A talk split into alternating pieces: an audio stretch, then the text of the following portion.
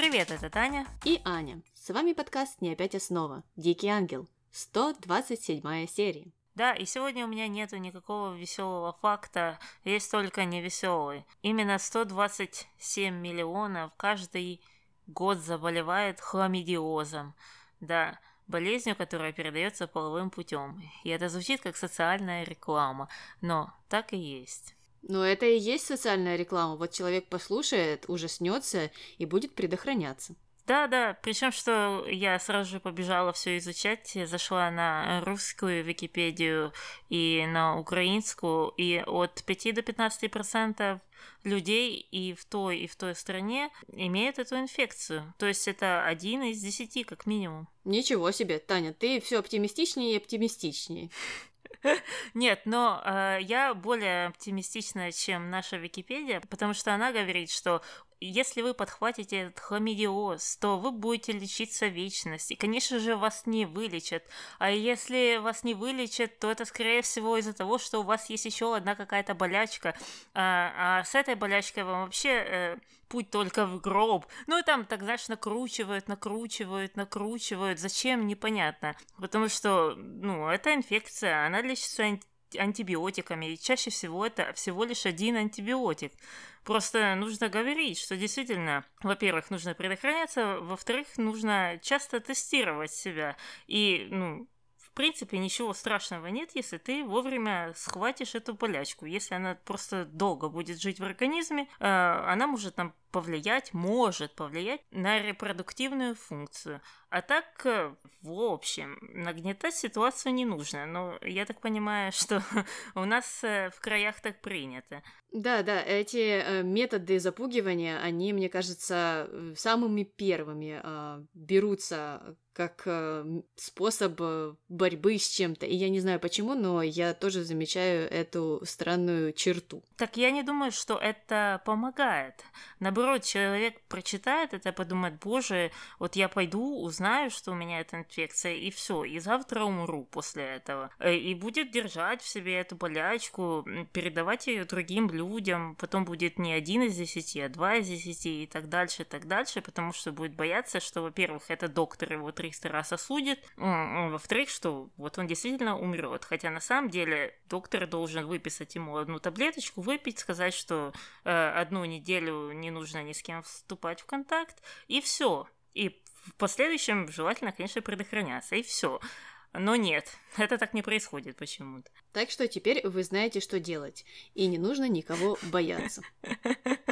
Ну, это совсем было длинное вступление, и просто, ну, никак не относится ни к одной теме, э, которая была в этом эпизоде, но Назовем это просто, да, социальной рекламой, которую вы не просили услышать от нас.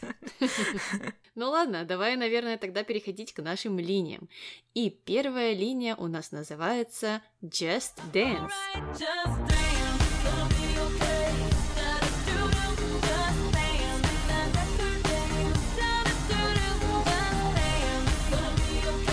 Отправляемся на дискотеку, как э, все, наверное, уже поняли. Э, Флор, как мы помним, назвали победительницей э, конкурса на лучший танец 60-х, но потом к Дамиану подошла какая-то девушка, агент, наверное, подосланный жюри, и сказала, что э, нужно внести э, коррективы. После чего Дамиан объявил и второго победителя, а вернее победительницу. Ей оказалась Милагрос. Ну, все как э, мы и предполагали. Его скрылся, и он не получил главный приз. Флор, конечно же, немного расстроилась, но Милагрос сказала, ничего страшного, поедем вместе в Европу. да, но Флор это еще больше не понравилось, и она взбесилась и выбежала выбежала из э, дискотеки, а за ней побежал и Иво. А Мелагрос это все понравилось. Она сказала, ну и ладненько, давайте все вместе продолжать танцевать. И все танцевали очень весело.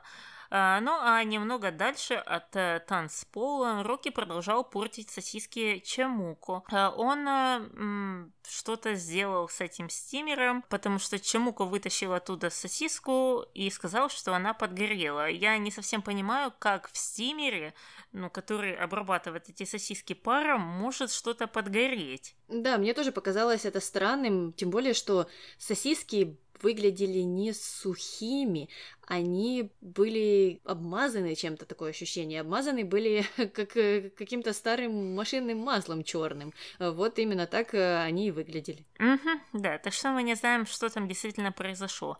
Ну а Флор, когда прибежала из дискотеки домой, была очень злая, и, конечно же, дома ее уже поджидала ее верная сестра Марина.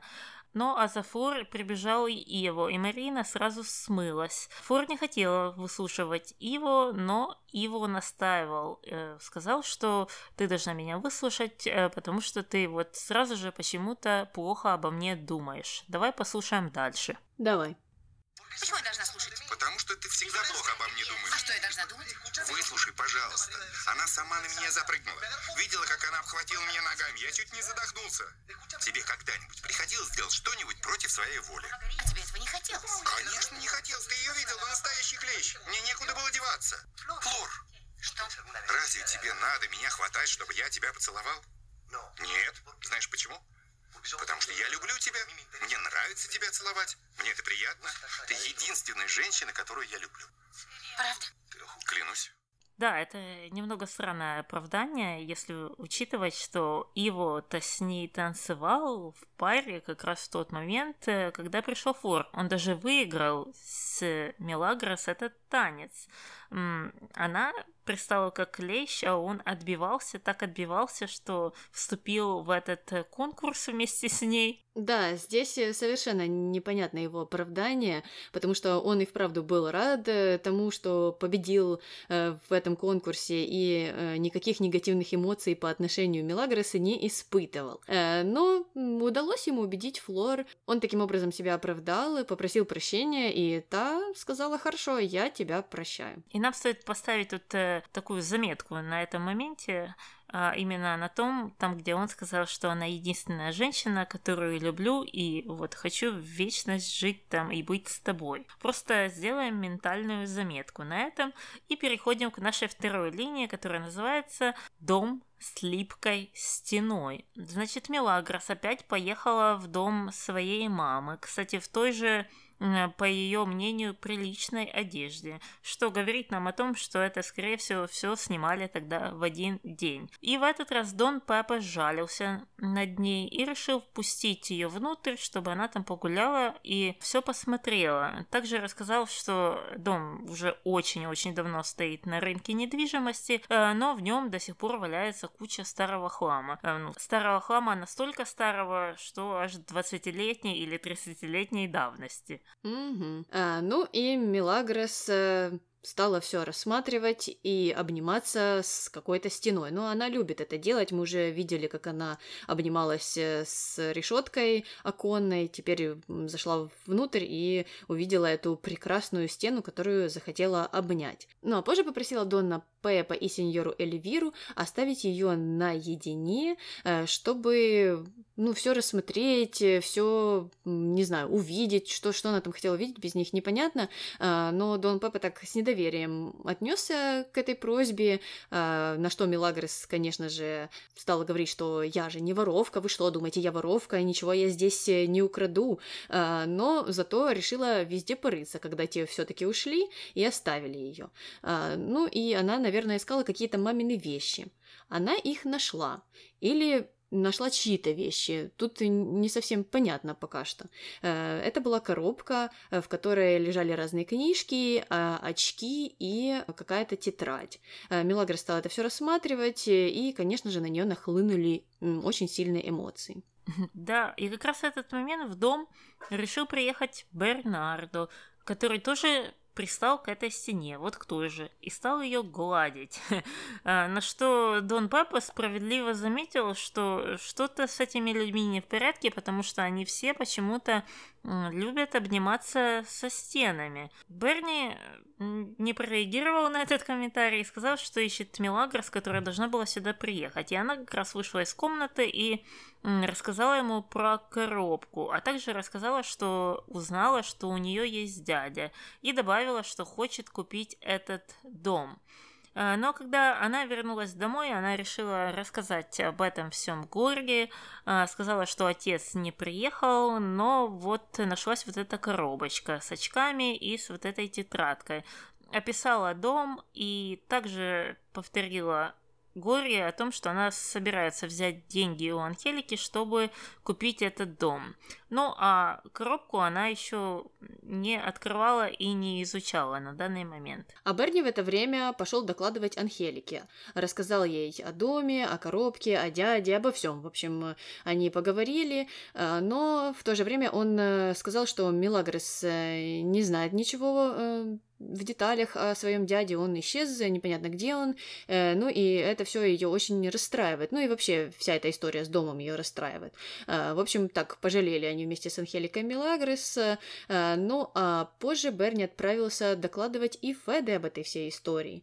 Они э, стали ругаться, потому что Феде не понравилось, что Милагрес опять поехала в дом, э, ну и кроме того, Берни признался, что соседка чуть его не узнала, э, потому что посчитала его его лицо знакомым.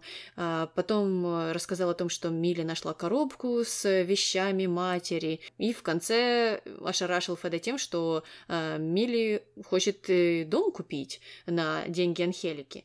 А, ну и Феде сказал, все, готовь эпитафию, потому что это последняя капля. Хм, да, это было смешно, что Берни вот так все ему выложил просто по пунктам. Зачем он это сделал? Я не знаю, э, зачем он это сделал. Единственный вариант, который пришел мне в голову, это какое-то его желание таким образом подтолкнуть Феде признаться, а не ждать, пока Милагрос э, все сама узнает, э, а, откроет какую-то еще новую информацию, может быть, там в, коробке что-то будет, я, я не знаю. То есть, э, разве что это. Других вариантов у меня нет, потому что это невыгодно самому Бернарду. Феда уже на него кричал в прошлой серии за вот эти все проделки чуть его там не задушил. А, ну, а зачем теперь он э, во всем признался, непонятно. Э, да, мне тоже так показалось, потому что, хм, ну, с другой стороны, никакого объяснения действительно нет. Так можно и э, жизни лишиться. Ну ладненько, мы переходим обратно к Милагрос, которая все-таки решилась открыть эту коробку и почитать, э, что там было написано в той тетрадке. А, она, как вроде бы, действительно была ее мамой, она там рассказывала, как э, она собирается родить дочку, и как она ее будет сильно любить. Милагрос, конечно же, плакала, когда это читала. Ну, а Горе ей э, сказала, что слушай, зачем ты это читаешь, все равно от этого становится еще хуже.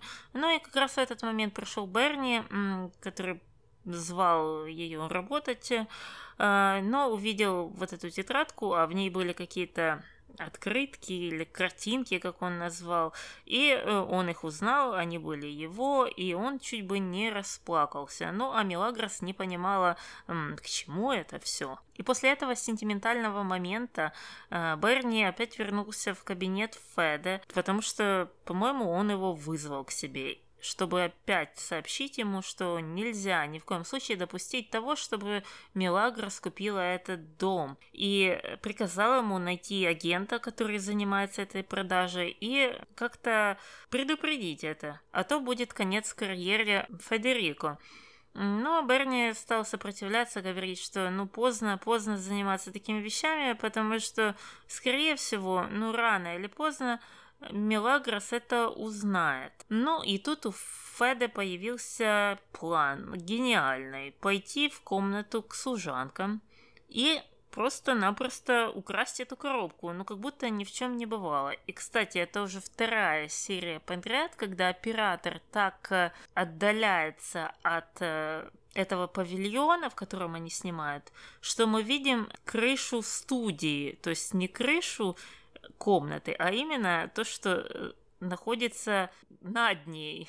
Ты не заметила? Нет, кстати, я не заметила. Писала, писала, старалась конспектик э, подетальнее сделать. Ну да, и причем, что я это заметила еще в прошлой серии по гифке, если кто-то заходит к нам ВКонтакте, к эти несчастные пять человек, то э, там э, как раз по одной из гифок видно, что это часть павильона. Там даже подсветка сверху, все. Буквально на одну секунду. Понятно. В общем, оператор увлекся э, этой драматичной сценой. Э, ну, а Феде отправился э, реализовывать свой план, э, но оказалось, что в комнате была Марта. Она как раз э, вышла из ванной и спросила у Феде, что он делает в комнате служанок. Тот сказал, что пришел к ней. Быстро так сориентировался. Сразу же стал осыпать ее комплиментом и говорить, что Марта красивая. Э, ну, а та, конечно же, поддалась и стала отвечать. Сказала, что она как фастфуд, потому что она не может насытиться. Что? Фастфуд, который не может насытиться? Это, это, это что за живой организм такой? Да, это очень глупо и подозрительно звучало. Во-первых, как фастфуд не может насытиться, во-вторых, э, фастфуд это такая еда, которой как раз и тяжело насытиться. Да, в общем, э, Марта совсем не то э, говорила на самом деле. Она просто сказала, что она как тот э, шведский стол, как тот буфет, от которого ты не можешь отойти, грубо говоря. То есть вот ты как пристал к этому буфету, так и набираешь, набираешь себе добавки. Да, ну, такое, конечно, интересное сравнение, но у Марта не без фантазии. Но вот эту всю идиллию прервала Лина с вопросом, а что это вы тут вдвоем делаете? И они оба испуганно на нее смотрели. И на этом заканчивается эта вторая линия, и мы переходим на третью под названием «Свадьба – это праздник для родителей». И начинается она с Доменико и Феда, которые в офисе общаются, и как раз пришел Иво, а Доменика был очень рад его видеть, потому что они давно его ждали, но тот извинился и сказал, что у него много дел. Понимаете, у Иво много дел. Человек, который как вроде бы должен быть президентом, но не появляется в офисе. Напоминалочка. Ну и Доменика Рисо приступил к той теме, о которой хотел поговорить. Давай послушаем. Давай. Доставь мне удовольствие, дай поговорить со своим зятем. Что вы говорите, зятям? Ну, конечно, конечно. Мы обсуждаем, когда лучше назначить дату свадьбы. По-моему, лучше в субботу в полдень. Минутку, по традиции свадьбы проходят вечером. Но в субботу в полдень будет гораздо колоритнее, как в фильме «Крестный отец». Я не хочу быть похожим на мафиози. Какой я крестный отец? Хватит, можно мне сказать. Что? Да нет, просто мне все равно, в полдень или вечером, совершенно все равно. Слушай, ну он так строго сказал, дайте мне сказать, ну а потом просто за секунду моментально съехал. Да, это было очень смешно. Э, он так испугался. И при том, что когда Иво общался с Доминико Рисо об этой свадьбе, о вот этих его планах, что он там будет работать в его компании, то он прикрывался Феде. А здесь он даже не смог это сделать, потому что, ну, Феде заодно с Доминико, как оказалось, они вместе планировали эту свадьбу. Но я так и не поняла, что значит в субботу? А, что, суббота одна бывает в году? Это в следующую субботу будет, через одну, через две, через три. Какая это суббота? Э, да, мне тоже стало это непонятно. Может, они как-то по другому принципу выбирают дату свадьбы сначала с дня недели, а потом уже, не знаю, с недели в месяце, а потом уже с месяца, может быть, какой-то такой подход. Ну, разве что. В общем, э, мы так и не поняли, какая же это суббота была. Э, но, наверное, потому э, как нервничал Иво, можно сделать вывод, что, наверное, это совсем скоро все вот намечается.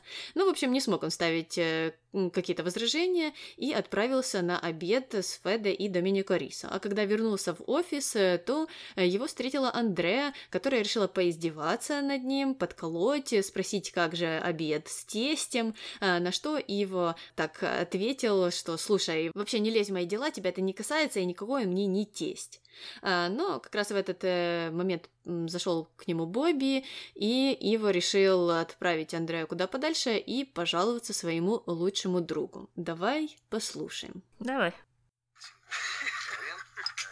Они знают, какой будет моя свадьба, в какую школу пойдут дети. Ты женишься? Поздравляю. Я не в настроении, мне не до шуток. Ну ладно, ладно.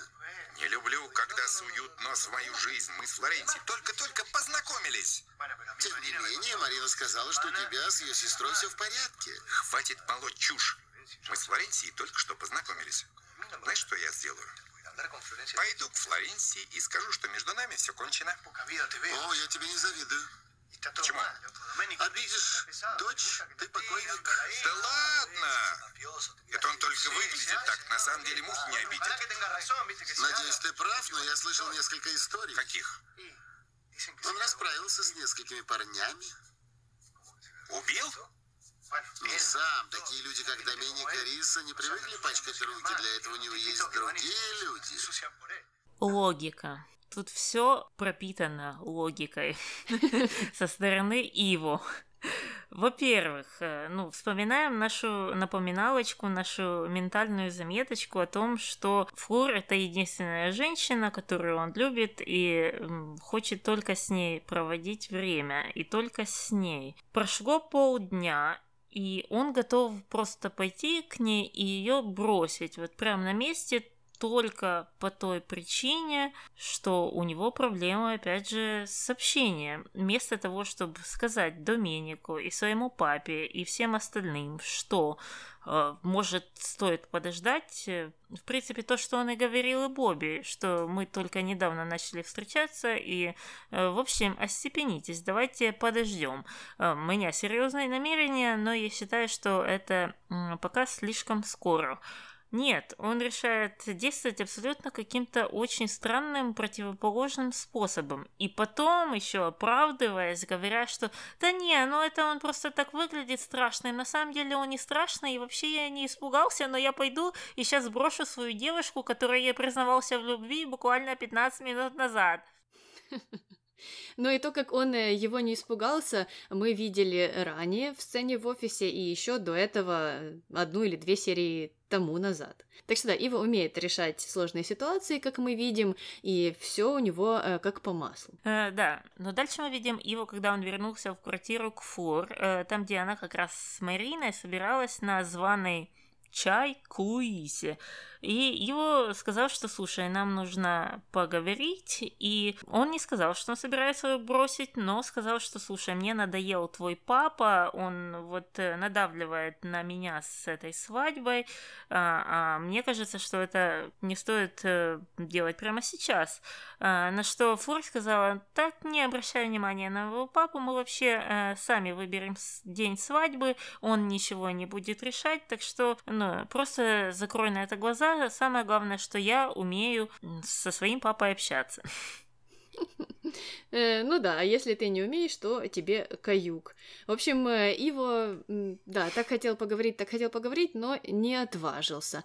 И еще э, самое интересное, что когда он зашел в квартиру, он Марине сказал, мы скоро выйдем, я ненадолго. И я подумала, ты что, серьезно собираешься там за одну минуту поговорить с Флор, бросить ее и потом отправиться по своим делам, что ли? Это такой план у него был изначально? Вполне может быть, у него в голове да, но потом он просто и испугался и решил сказать, э, ну, какую-то очередную глупость, жаловаться своей девушке на ее папу. А, нет, ну, это ненормально, даже если учитывать, что, ну, ее папа, да, с интересом, однозначно. Ну, так ты этому папе и должен это говорить, раз ты собираешься быть ее парнем. Но мне кажется еще, что ее папа Доменика больше бы стал уважать Иву, если бы он как раз ему в этом признался, ему это прямо сказал, что ему это не нравится. А так э, Доменика чувствует его слабость, чувствует, что он, ну, вот такой вот никакой, ничего не решает, ничего не знает, и это его с одной стороны подбешивает, а с другой стороны провоцирует его на вот эти подколы, на вот это давление и так далее. Да, я согласна, но его все-таки не решился разобраться с Доменико, а Флор решает э, все тоже по-своему. Она не стала прислушиваться, что там Ива говорил, и сказала, что ну ничего, свадьба будет, не беспокойся. Ну ладно, на этом заканчиваем нашу третью линию и переходим к четвертой, которая называется «Курить, адюльтеру вредить». Настало утро в Ля Солидат, и Нестор решил разбудить Луису розой. Э, Луиса проснулась и очень испугалась. Э, не поняла вообще, где Феде, почему Нестор в ее комнате. Э, но тот сказал, ничего страшного, не беспокойся, Феде уже уехал на работу давным-давно, а я тоже сделал вид, что уехал, но потом развернул машину, остановился где-то за углом, перелез через забор, влез в окно на втором этаже, и вот я здесь.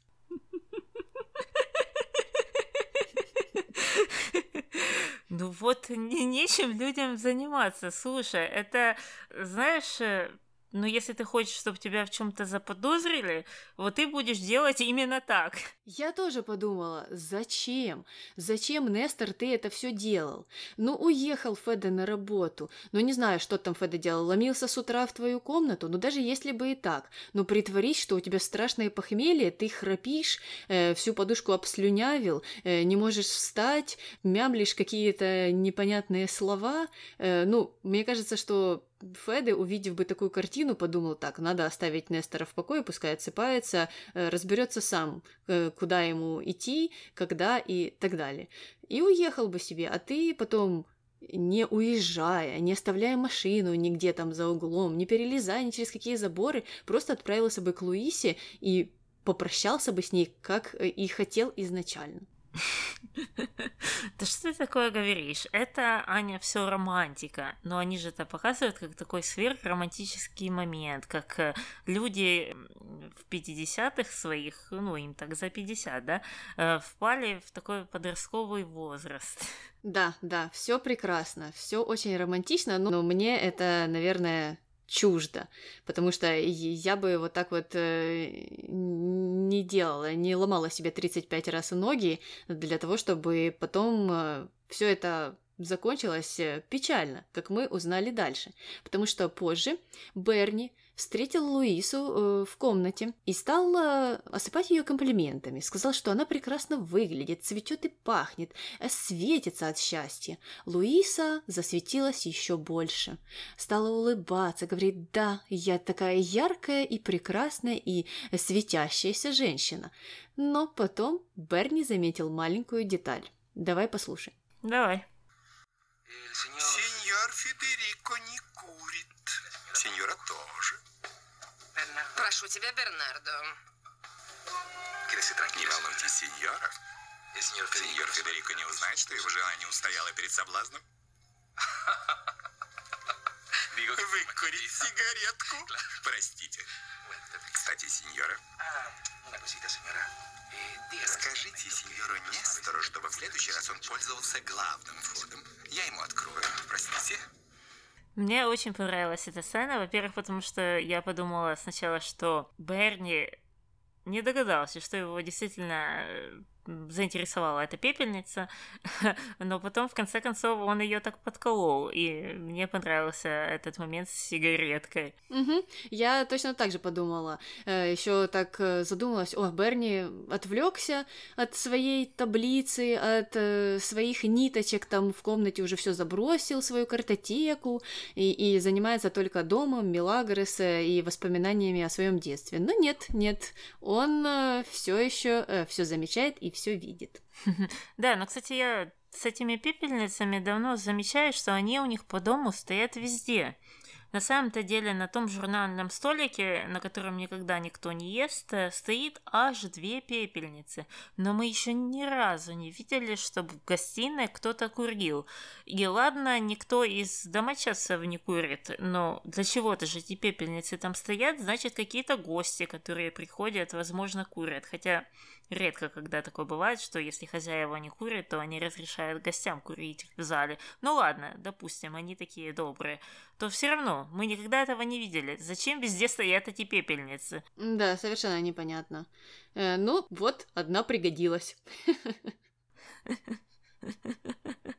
ладненько, мы заканчиваем с пепельницами и переходим на другую не менее жаркую тему под названием сауна-гриль. И начинается она с Виктории и Бип-2, который в спортзале активно занимается. И вдруг э, одну из них посещает идея, что нужно обязательно сходить в сауну потому что, я так понимаю, они постоянно это делали, потому что у них есть дома сауна, да, в Ля Солидаде есть еще и сауна, но она сломалась. И Бип-2 предложила пойти в какую-то другую сауну, э, общую смешанную сауну. И Виктории это очень понравилось. Э, ну, а Рокки это все подслушал и поговорил на эту тему с Рамоном, чтобы они вместе туда пошли. Что они потом и сделали, отпросились у Берни, сказали, что вдвоем идут сдавать кровь, а сами пошли в сауну. Угу. Э, ну и в сауне они очень странно себя вели. Было такое ощущение, что это два инопланетянина, которые приземлились на Землю и впервые видят людей, а в частности женщин.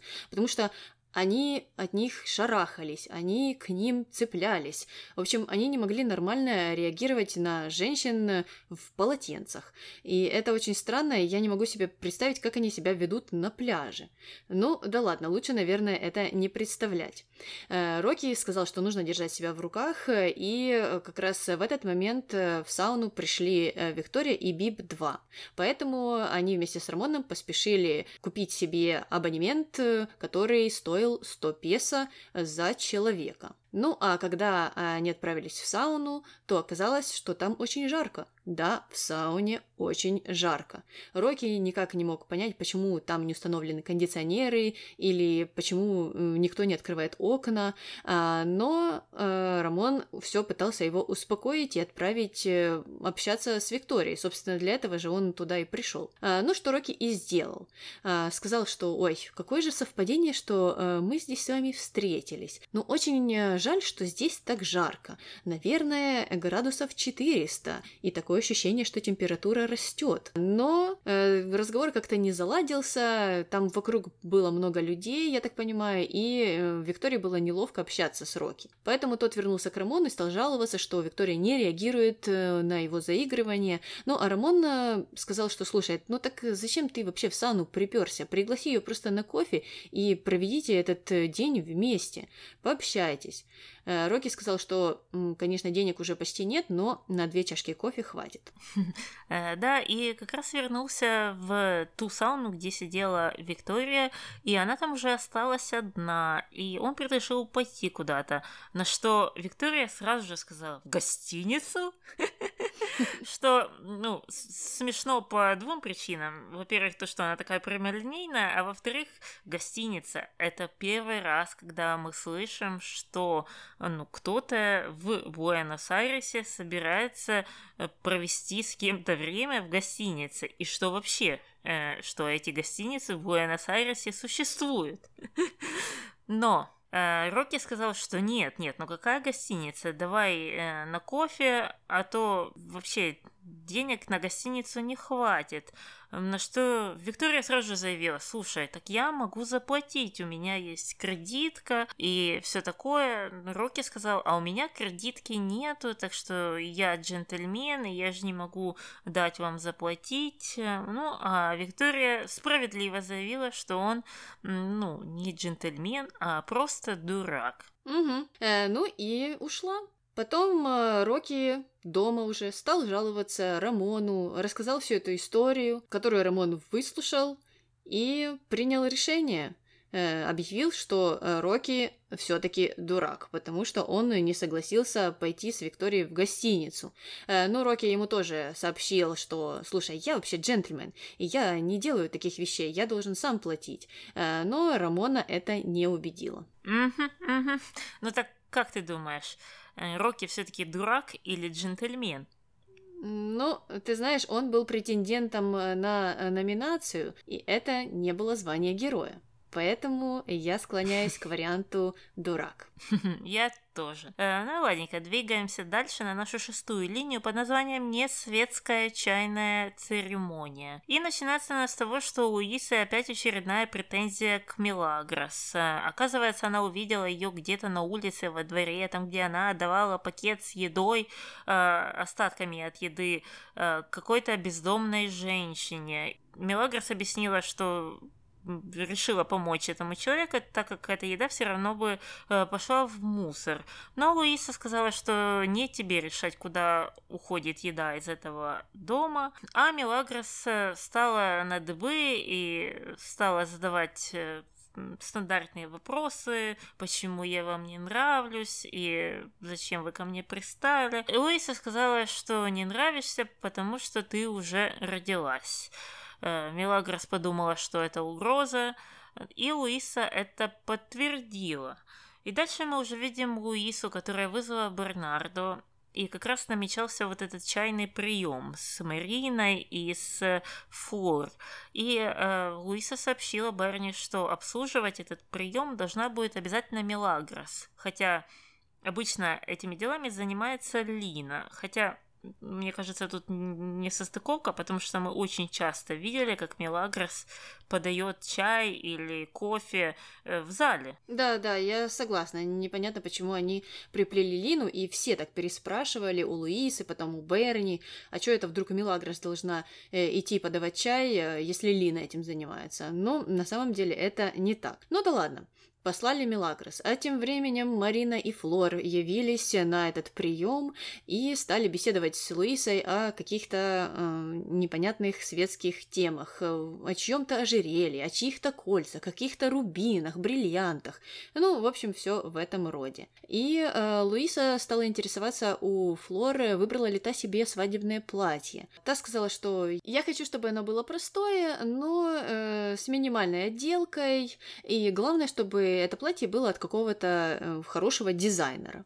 Это все слушала Мелагрос, которая попыталась уйти, но Луиса сказала, чтобы та стояла и не перебивала. Стала жаловаться Марине и Флора на то, что прислуга обнаглела совсем. Потом э, вдруг решила рассказать всю историю отношений Иво и Мелагрос, рассказала им о том, как Мелагрос мечтала выйти замуж за Иво, и какая она глупая. Э, ну, что Мелагрос очень сильно разозлила, и закончилась вся эта история тем, что та бросила поднос э, с чаем, сахаром, со всем там, что было на нем, на пол. Да, но это очередная абсолютно бессмысленная линия, потому что таких уже было миллион, и, наверное, еще будет миллион, потому что мы уже тысячу раз говорили, что никто здесь не может поменять ситуацию. Э, в том плане, что Луиса не имеет никакого контроля над э, уходом Мелагрос. Она это пыталась сделать, э, опять же, тысячу миллионов раз. У нее это не получилось.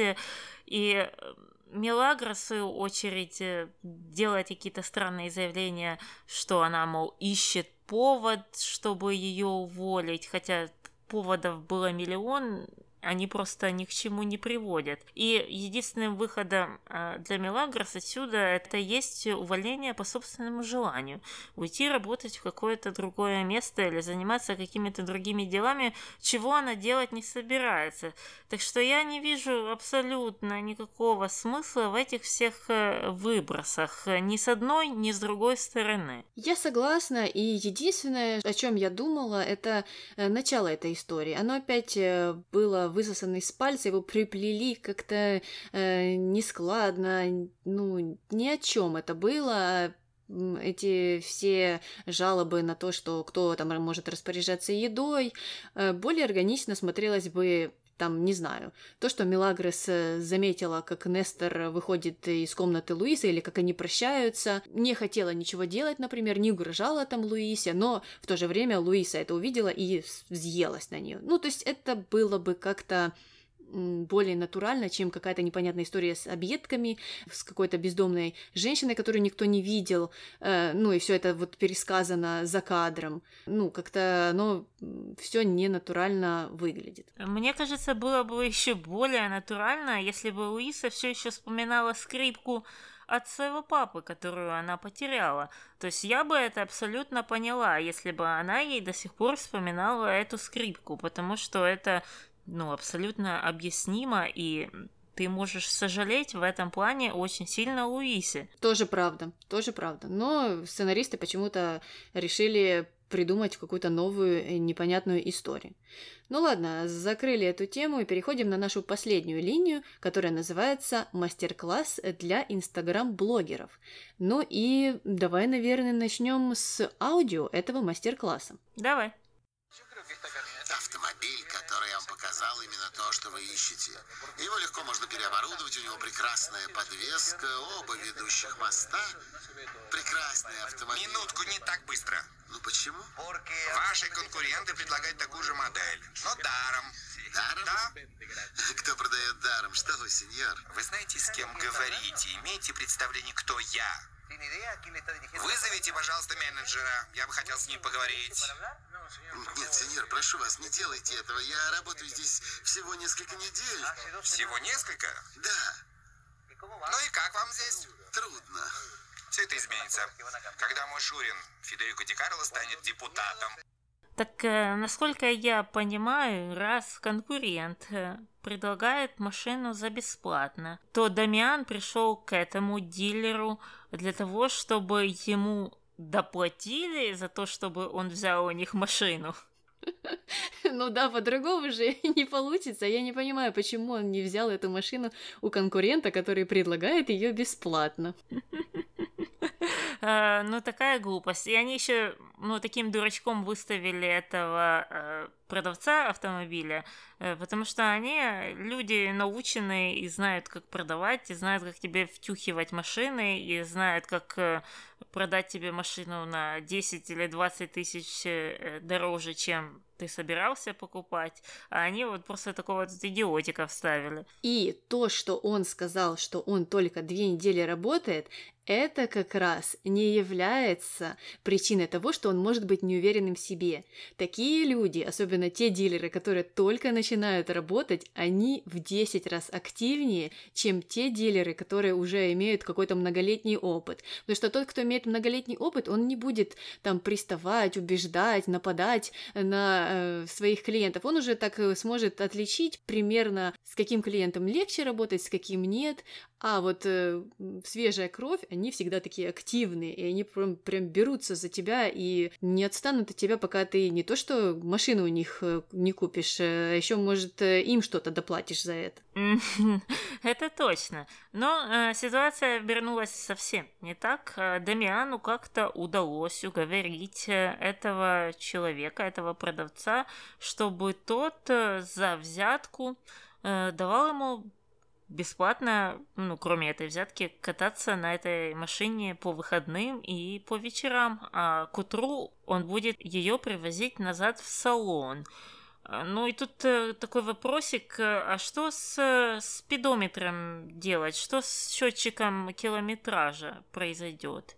Ну, открутят назад, Таня, снимут этот счетчик, открутят, и будет нулевой километраж на нем. Так делают мошенники. А, ладно, понятно. Ну, продавец-то новичок, откуда ему знать такие вещи, Аня? Э, ну, да, возможно. Но, кстати, знаешь, что меня еще заинтересовало? Размер этой взятки. Э, он э, насколько меньше э, стоимости аренды автомобиля э, на один день. Ну, потому что Дамиан же не берет эту машину, когда захочет, э, на всю неделю, там, на какой-то период времени. Он сказал, что он просто будет приходить на выходных, брать ее на пару часов, и вечером он должен ее возвращать. То есть это сколько денег он заплатит этому дилеру? 10 долларов? Ну, машина-то недорого стоит, чтобы ее арендовать на один день. В том-то и дело, просто тогда эти каршеринги не существовали, а теперь 4 доллара в час и катайся себе, но это дешевле, чем 10 даже. Ну вот. Ну ладно, на этой запутанной линии будем заканчивать и переходить на наши рубрики.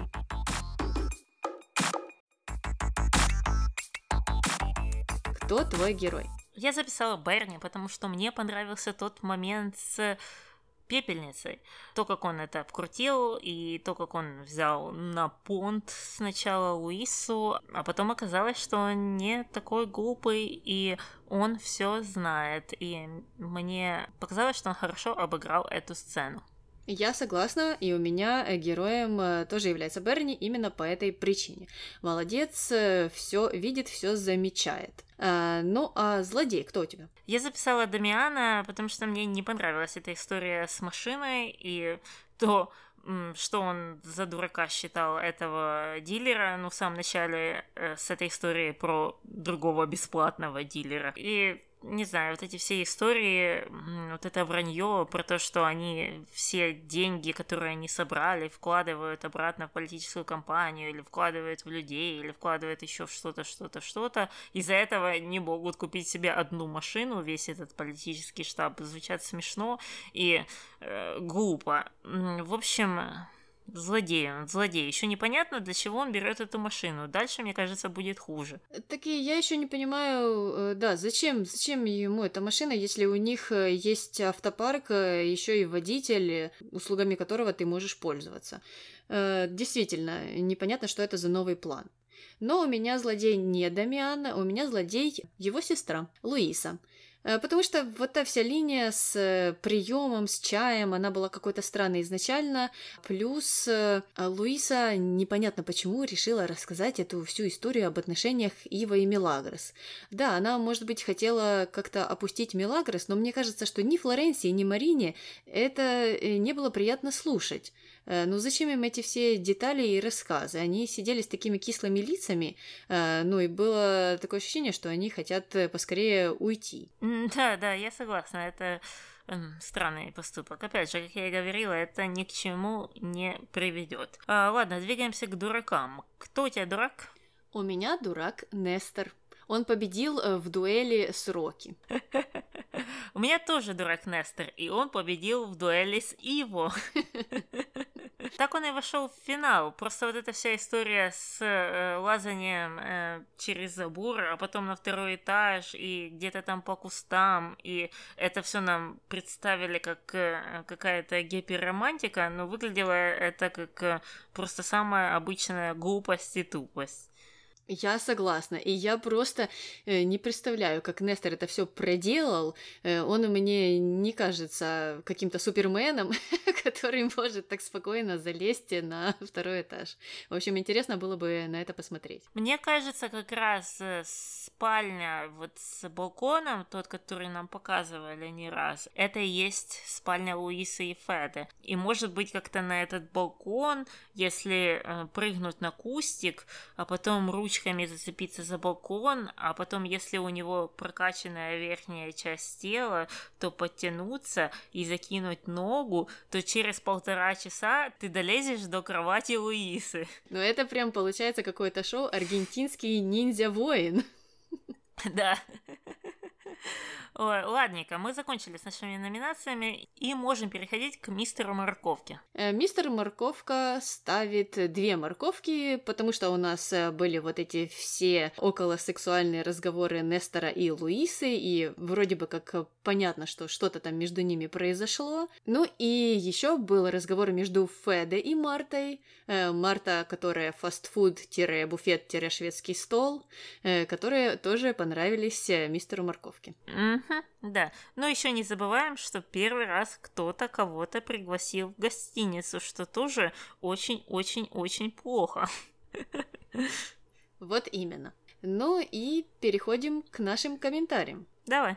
Комментарий первый. Ну и сучонок этот Ива. Когда смотрела этот сериал в 15 лет, не так воспринималось. А сейчас разрывает от злости. И Флор эта безумная истеричка прямо раздражает. Не зря муж-то сбежал. Ни один мужик такую истеричку и зануду не выдержит.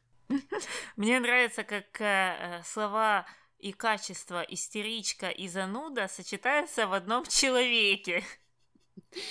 Да, ну это какой-то такой биполярный человек получается. А, да, причем что Флор абсолютно не биполярная. Она достаточно прямая и плоская, если так составить график, то там скачков очень мало, и они, в принципе, эти скачки предсказуемые. Она немного обидчива и недоверчива. Но это тяжело назвать истеричкой. Истеричка — это Мелагрос тогда уже. Э, да, но мне кажется, что, знаешь, есть э, такая тенденция любые выбросы, особенно женские, называть истерикой. Справедливые они, несправедливые, это уже такое дело. А вот э, обижается, возмутилась, позволила что-то себе ответить. Вот она, значит, истерика истеричка. Э, здесь, э, ну, мне тоже сложно считать Флор э, таковой, потому что в большинстве случаев ее претензии, ну, тем более те, которые были ранее, они были, ну, оправданы. Почему она не должна была злиться на Ива во всех тех ситуациях, в которых она злилась? По-моему, все справедливо. Мне тоже так кажется. Ну и опять очередной комментарий о том, что не зря, не зря муж от нее сбежал. Вот бросать таких надо. От меня бы муж никогда не сбежал, потому что я не зануда и не истеричка. Ну, так а что тогда? Каменный человек получается. Получается, что да. Ну, так странно делать, опять же, такие суждения странные. Вот кто-то же посмотрит на этого комментатора и скажет, боже, ну как с ней еще муж живет? Ну ладно, переходим ко второму комментарию. Сколько здесь градусов? 400. Ха-ха-ха-ха. Ответ. Там градусы измеряются не в Цельсиях, как у нас, а в Фаренгейтах. Э, но это все звучит хорошо, только это, опять же, неправда. В Фаренгейтах э, измеряются градусы там буквально в 10 странах мира, и самая известная из них это США, а все остальные там 9 или 12 это какие-то островные страны, о которых большинство людей даже не слышали. Они или в Тихом океане, или в Карибском море. Аргентина, как и большинство стран этого мира, измеряет все в Цельсиях, как и мы. И Самое главное, даже если бы Аргентина каким-то чудным образом перешла на Фаренгейты и 400 градусов имелись в виду в Фаренгейтах, то все равно это 200 градусов по Цельсию. Я вот тоже думала все, какая разница, Фаренгейты, Цельсий или даже Кельвины. Если последние перевести в Цельсий, то все равно выйдет, не знаю сколько там, 120-125 градусов по Цельсию. То есть ни в одном из трех вариантов им бы не было комфортно в этой сауне. Э, да, да, в том-то и дело. Комментарий третий. А почему Милли решила, что это коробка ее матери? Ответ.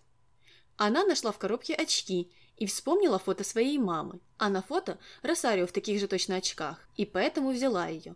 Она посчитала, что это вещи ее мамы. Все хорошо, но только на фото Росарио, ну, совсем в других очках. Ну, те очки, которые она нашла, это были очки Бернардо. Ну, или, по крайней мере, больше похожи на его стиль э, в такой тонкой оправе металлической. То, что надето на Росарио на фотографии, это хипстерские очки в стиле Анхелики. Я точно так же подумала. Ну, это, скорее всего, Росарио поделилась с Анхеликой или Анхелика с Росарио. У них один стиль. Э, но это никак не были те очки, которые нашла Мелагрос в коробке. Я еще, кстати, подумала, что, о, очки Бернардо. Э, ну и, возможно, Поэтому Бернардо таким эмоциональным был, когда это все увидел. Но все-таки оказалось, что это очки ее мамы, вроде бы как. Но тем не менее, это не те же очки, которые на фото. Да, да, это смешно, что можно было это перепутать. Комментарий последний. А по мне, так Флор лучше станцевала. Ответ. Нет. Еще один ответ. Паола Крум, играющая Флор, профессиональная балерина – если что, на минуточку. Да, кстати, я проверяла эту информацию, и она действительно профессиональная танцовщица. Ну, и она танцевала не ужасно, она не танцевала, по крайней мере, хуже, чем Мелагрос. Просто единственное, что могло сбить человека с толку, это то, что она была одета в такую повседневную одежду. Она была в этом синем свитере и в каких-то полуофисных штанах, но это не должно было никак влиять на качество ее танца. Ну и танец же был любительским. Это же не то, что там Мелагрос вышла и станцевала какое-то аргентинское танго или румбу, а Флора стояла и танцевала танец маленьких утят. Э, ну, просто какие-то обычные танцы Понятно, что Ива был хуже, чем и Флор, и Мелагрос, э, но они обе были на уровне. Э, да, ну и, кстати, ты смеешься про танец маленьких утят, а он очень популярный в Латинской Америке. Они все его знают и все его танцуют. Э, ну нет, я, я не смеюсь просто. Мне кажется, что он не входит в классическую программу. Ну, пока не входит, а может потом войдет. Раньше вон и современные танцы никуда не входили, а теперь и хип-хоп иногда включает, и что-то еще там. Ну, значит, будем ждать и надеяться. На этом комментарии заканчиваются, и можно заканчивать наш выпуск. Да, с вами была Таня и Аня. До новых встреч. Пока. Блин, я только что я закрыла свои материалы, сейчас я опять открою их. О, все. Ого, ну ладно. Какой-то мега лаг. А, так, с чем он связан? С чем он связан? Вот с чем он связан?